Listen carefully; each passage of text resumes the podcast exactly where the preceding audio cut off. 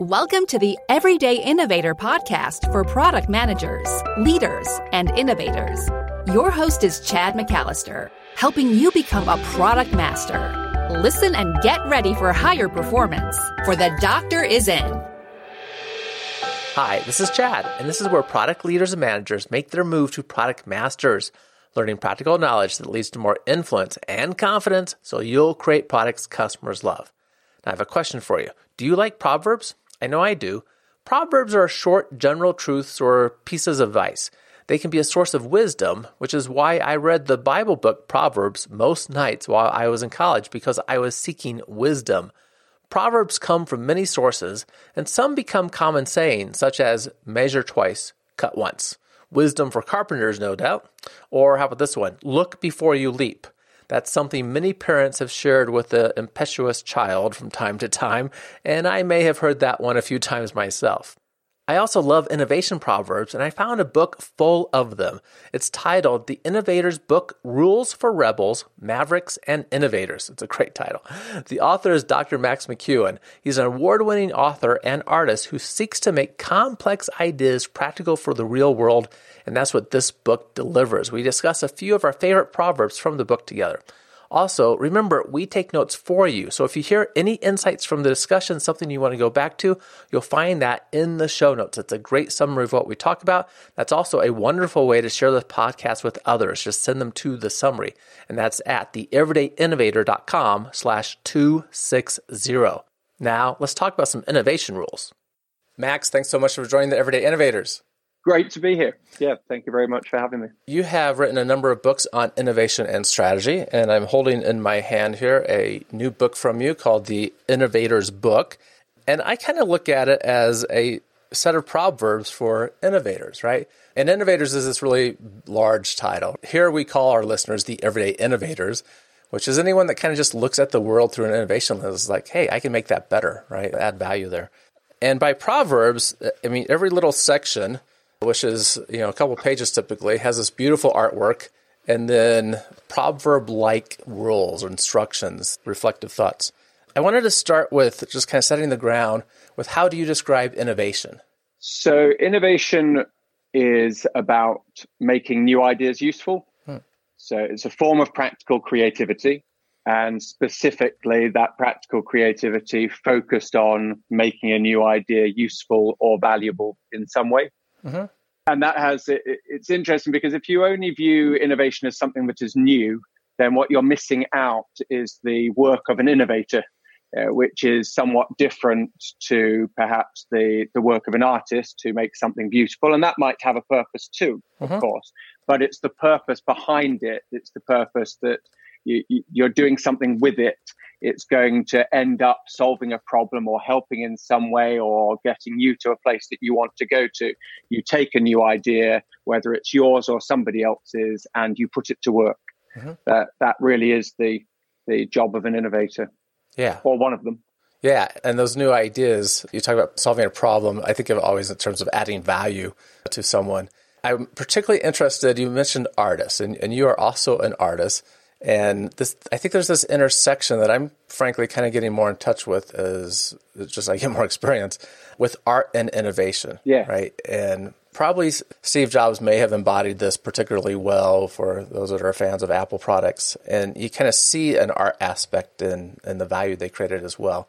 How, how do you feel about that interaction?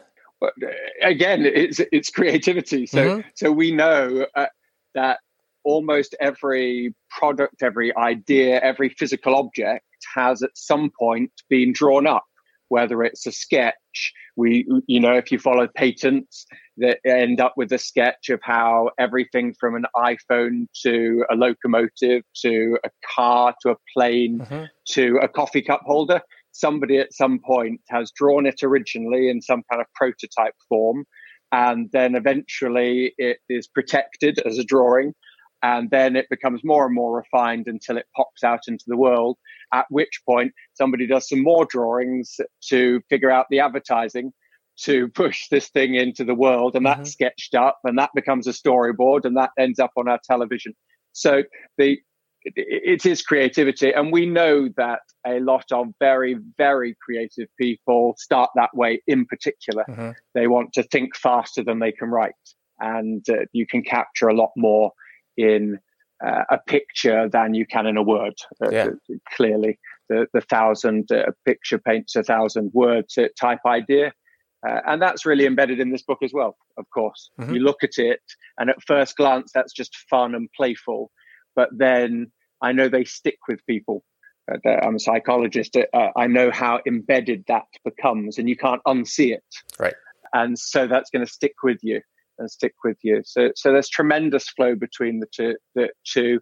Uh, and just allowing people to be playful is another one. Mm-hmm. When I'm teaching, and uh, I'm up there, and I have this uh, two meter by sort of four meter board, this huge sort of canvas floor to, to ceiling and i'm drawing all these uh, what i think are beautiful cartoon artworks mm-hmm. to go with what i'm saying as i speak but when i do that in a longer form what you do is as soon as you turn it back to the audience and say hey could you draw something that represents what's happening, you see this explosion of kindergarten style creativity mm-hmm. because people the whole time were moving their hands as I was moving them, and suddenly they're creating and recreating their world rather than being lost, I think, in paper, rather sterile, printed, spreadsheety paper yeah. and PowerPoint slides. Exactly. And I will add a link to one of your videos so listeners can see what that's like. And I'm glad you brought that up. I was curious about just your experience with as you convey information. You're drawing on this, you know, huge canvas. The image is related to what you're exploring, right? What, what you're explaining and sharing.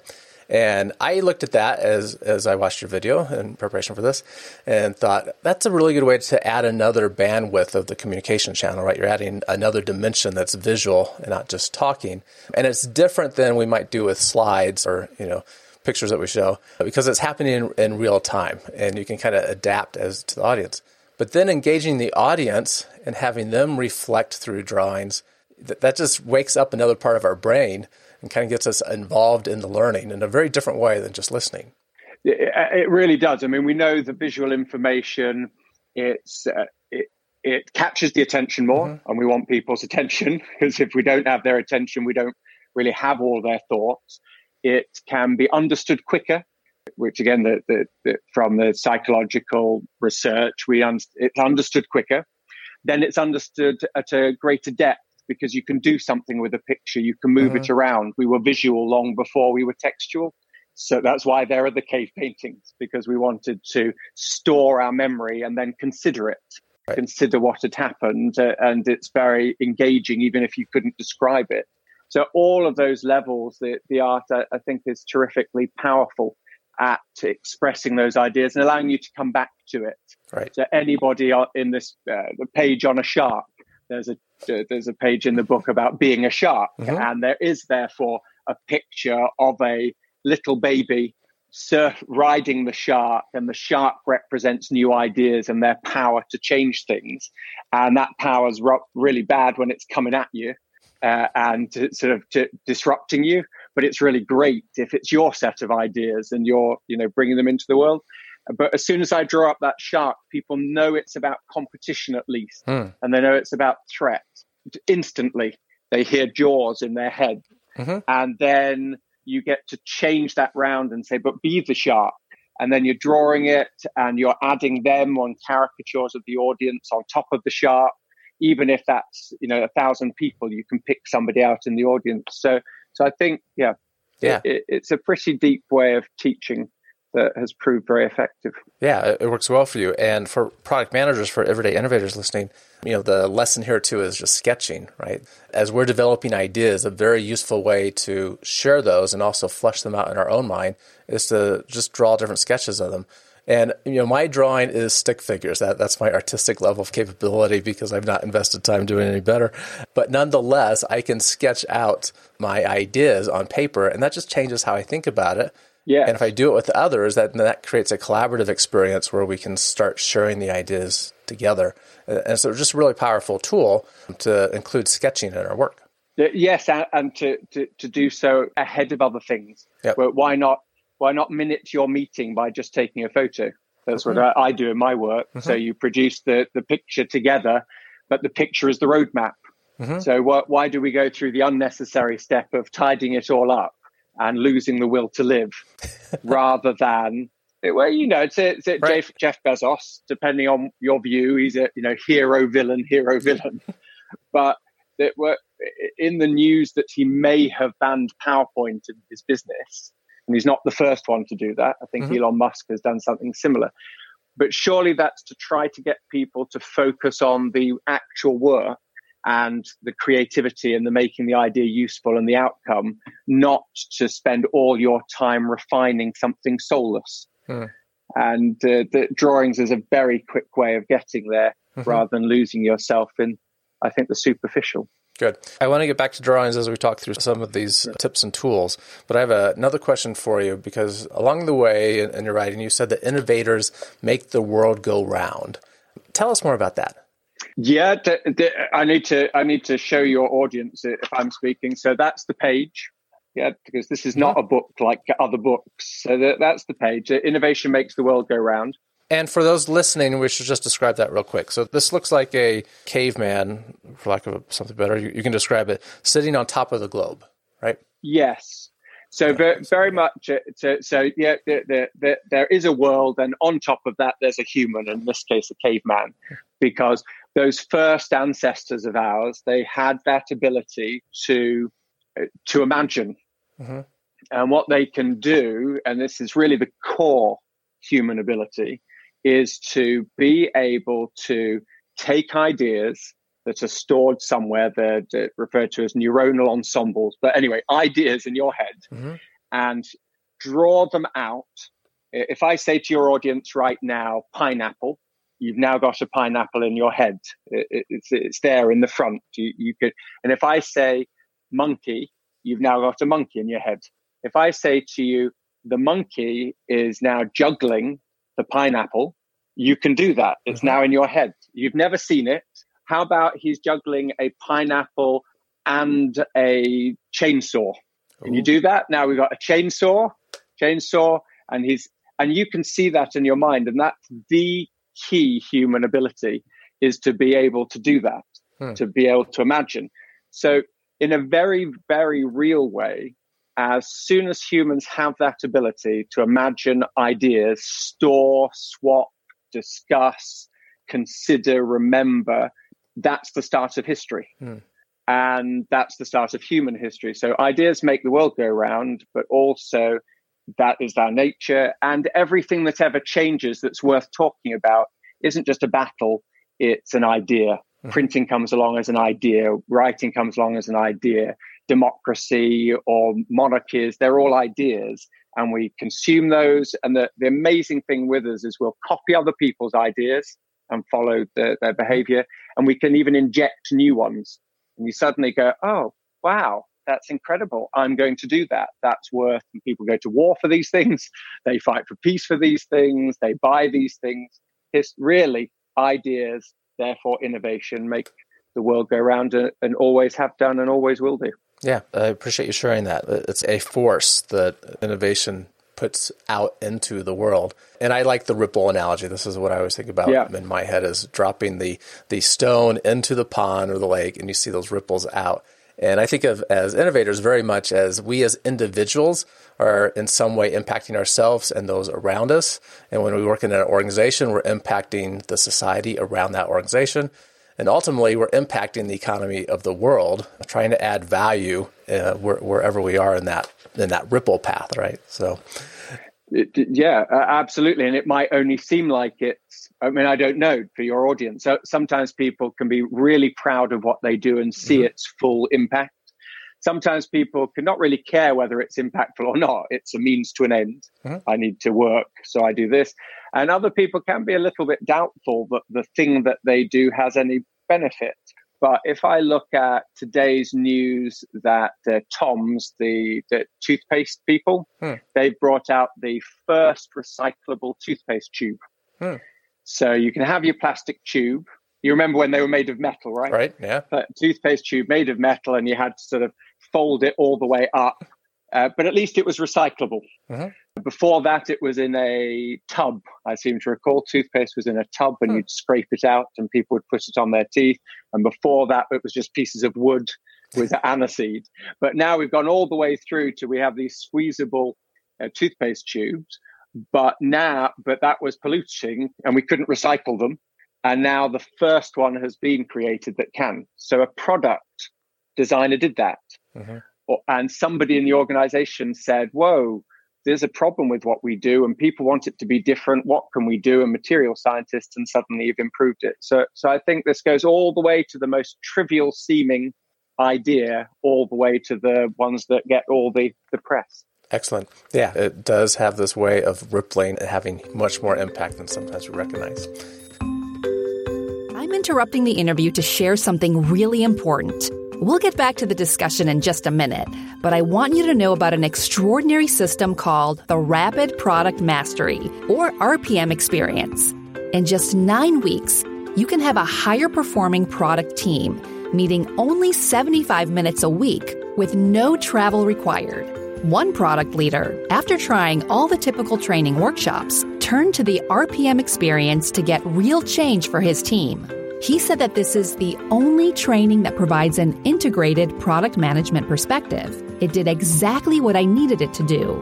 If you have a group of 5 to 14 product professionals, learn how you too can have a high performing team in just 9 weeks, 75 minutes a week, without travel. This is the system created by Chad based on his experience working as a product leader, coaching several organizations, and deeply studying innovation during his PhD work. Get the guide for yourself at theeverydayinnovator.com slash RPM. Let's talk about some of the rules in your book. And again, I kind of think of these as proverbs. And I just want for people listening to this, each one does, as we mentioned, contain this really beautiful artwork. And I love how that just helps reinforce the ideas, right? That it's connecting to what you're talking about. And as we talked earlier, that helps them stay in our head a little bit better. Can you just, you know, let's highlight a few that stand out to you and what you want to share with listeners?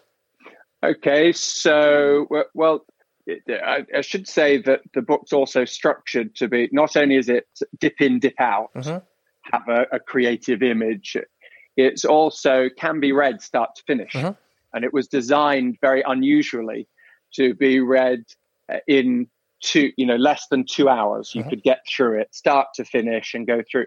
And that yeah, it, uh, it's worth mentioning because one of the principles in the book is that you should make your ideas easier to swallow, or that some ideas are easier to swallow.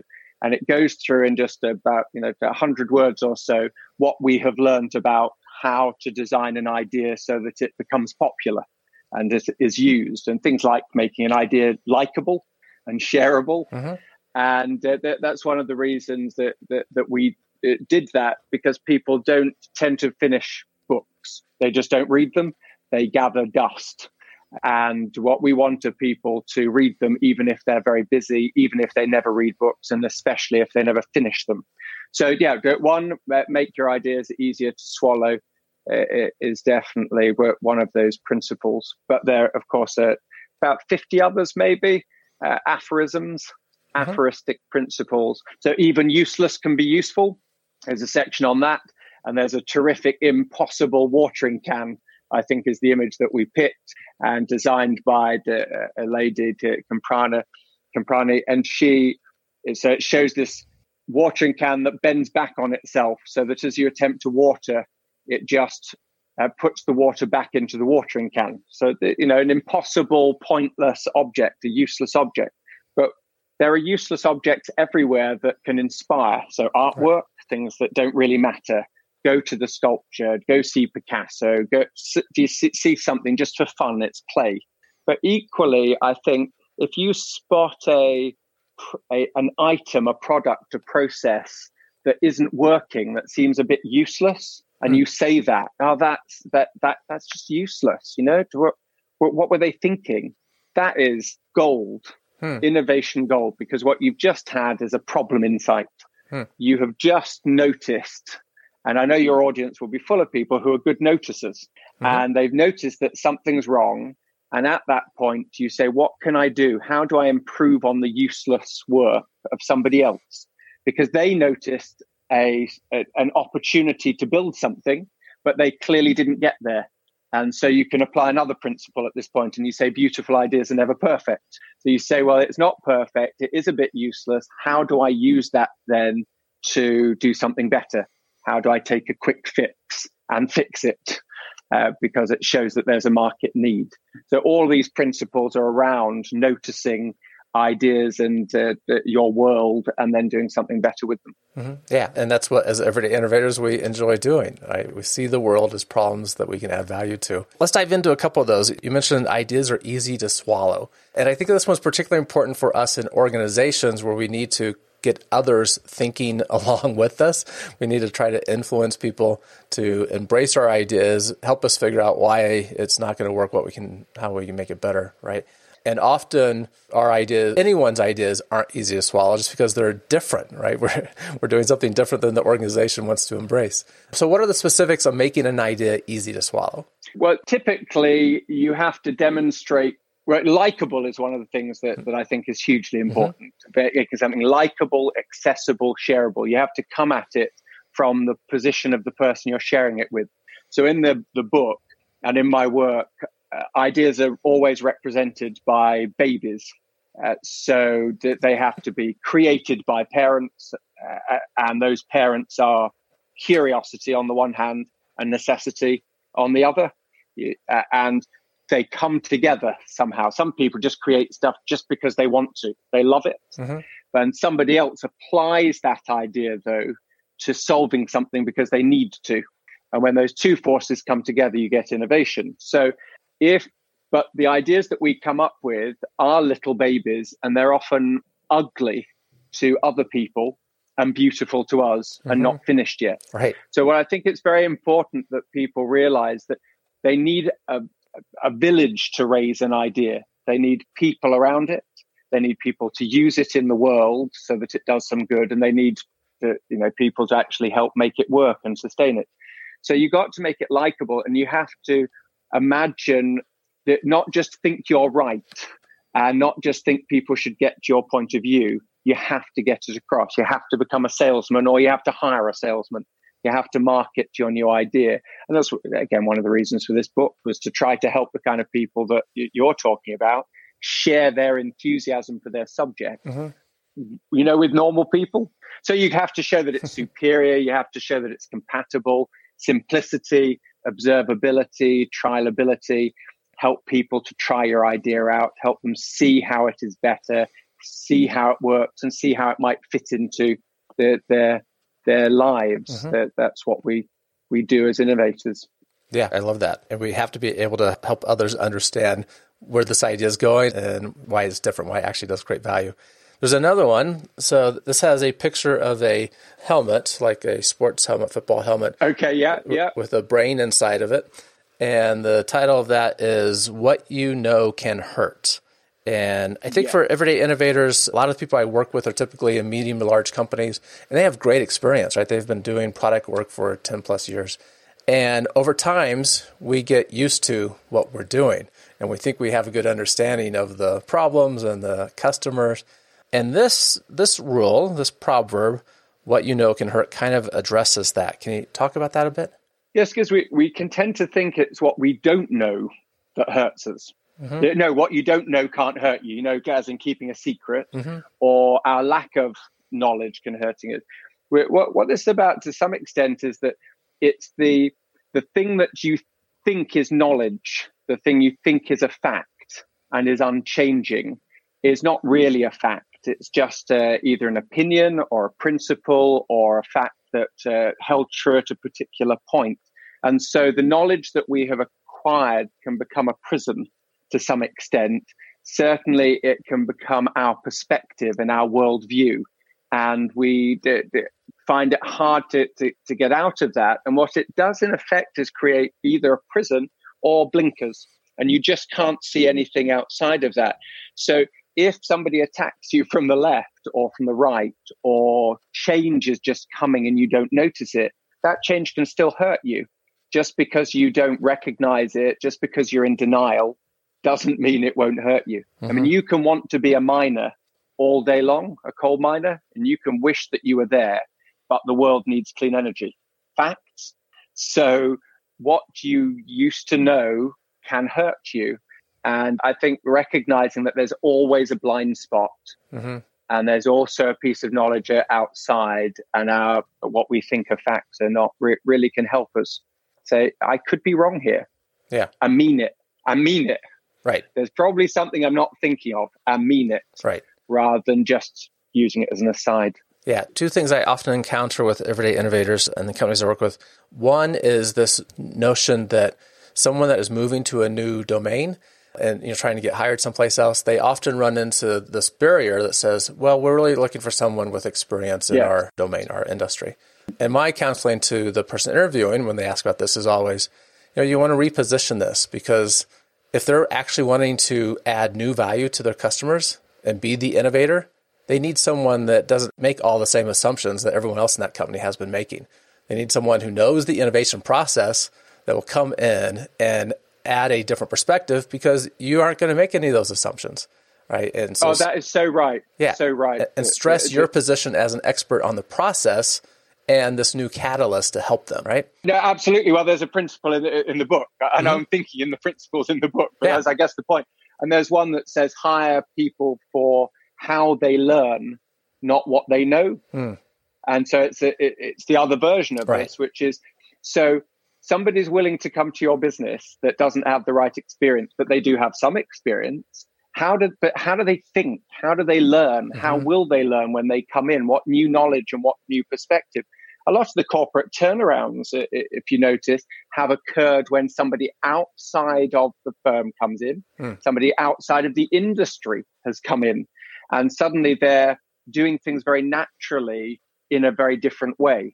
And of course, that can go wrong, but what value there is all the same. So I would much rather ask somebody, but okay, so how do you think you'd approach this? Yeah. And what if I told you this? And, and how would you learn if you didn't know? That, that's so important. Mm-hmm. And maybe important for the people who are hunting the job too, though, to say, then I, I need to I need to demonstrate uh, that I can learn hmm. and that that is more important and put it back on them say, no, I haven't worked for 10 years in this industry, but I can tell you what, I can learn very quickly. Mm-hmm. Let me show, let me give you an example of that. Right. I think that helps as well. Yeah, yeah, it's really good. Yeah, how we learn, how we adapt. Yeah, and the other one I run into is just that customer perspective. Uh, you know, people ha- that have been working in their industry for ten plus years, mm. they know how to do operations and turn out new products.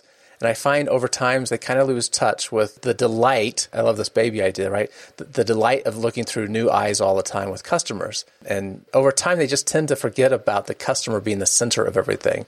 And just getting reconnected to that is really helpful. So. Yeah, to hu- to humans that aren't just do it, who aren't just paying them or yeah. they're managing or in the business. And it does seem like sometimes you you open the door at work for some people, and they instantly forget what it's like to be a human dealing with the business mm-hmm. or a human at various levels in the business. Uh, and that's such a shame for to, to lose that the, the best perspective. Mm-hmm. Yep, excellent. So, so many other rules we could go through. I found this book delightful in a very valuable way because I like the pictures that are used to reinforce that is easy to read through, that there is a flow to it, as you mentioned, but you can also dive in and just, you know, in a minute looking at one of the rules, get some new insights and new perspective. And as we were talking before we started recording, I did not realize all the pictures in every single rule, every single chapter, and chapter page essentially, that many of them are sculptures, which actually adds kind of a different dimension to me because I see them as pictures, right? Two dimensional pictures. Yes, yes. And knowing that they were three 3D objects that photographs were taken of add some richness to me in some in some sense. Well, somebody made it. Yeah, right. You know, the, the, the reason we included it was yeah, yeah, that it's practical creativity. So yeah. I sent you a, along with your book, your, your copy. I sent you a little plastic baby. And that plastic baby is one of the ones that we took photographs of for the book. Mm-hmm. So in the book, where you see a baby riding a shark, or right. you see a baby being chased by dinosaurs, that's a real baby. Well, not a real baby, but a real plastic baby. Right. Uh, and we we've posed that and played with it, uh, and I think that's important because you know you have to kind of make things and remake things and get your hands dirty, mm-hmm. both uh, I think metaphorically, but actually really. Mm-hmm. Uh, and you you know you lose cl- clay and you move things around and you open the the, the the, look at the engine and see how it works and it's the same with everything take yep. it apart get your hands dirty then remake it better yep yeah, I don't know if you have a play kit available that you maybe use when you work with companies, but the play kit of these actual sculptures, it would cool, it? it? would be yeah. to you know to accompany the book really good. As everyday innovators know, we always like to wrap up with a quote. What's a quote that you have for us? Well, one quote I, I really it, it like is uh, Elon Musk. He has lots of failings, I'm sure, as people I'm sure aware, but he is a fairly dedicated and successful innovator all the same. Mm-hmm. And he has been successful at doing the three jobs of an innovator, you know, to make them useful, to get brains around his work, and to make his work successful. And he said on one occasion about his rocket at work, SpaceX, he said, optimism, pessimism, screw that. We're just going to make it work. And there is an aspect here where that, that's why he sleeps in his factories hmm. and at work and why he d- is working 22 hour days. I'm not saying everybody should do that, but what I like here is the sense that it is possible and we are going to make it work. And it's not just about hope or, and it's not just about wishing. Mm-hmm. It is possible and we will make it work. And that kind of drive is not necessary in all areas of innovation at all, but it, it certainly stays with me. Make it happen. Mm-hmm. Just keep moving forward. Make it happen. Yeah, and often that means we have to push through and encounter barriers that need breaking and make it happen. Yeah, absolutely. Yeah. So, excellent. Thank you for sharing that with us. For people that want to get their hands on your book, which I do recommend, and find out about the other work you do, you have other books as well. How can they get in touch with your work? Well, the to, to buy the book, of course, Amazon and all good bookshops mm-hmm. will have it. It's launching in the United States in January, so you should be able to get your hands on it uh, then and globally after that. If you you can find me on Facebook, Twitter, Instagram, and also particularly I think for your audience, LinkedIn, where I spend most of my online time. Mm-hmm. So you can see videos and posts and download free material and, and, get involved, even if I never actually come to your business to to help you out. Mm-hmm. And you have a website of resources as well, right? Yeah, the, the maxmckeown.com you, you can go there and get get photos and downloadable material as well. Yeah come join me. But if you really want to chat if somebody's listened to this now mm-hmm. and says hey i've got a question then c- come on to linkedin ask me a question uh, and i'll answer it. Excellent.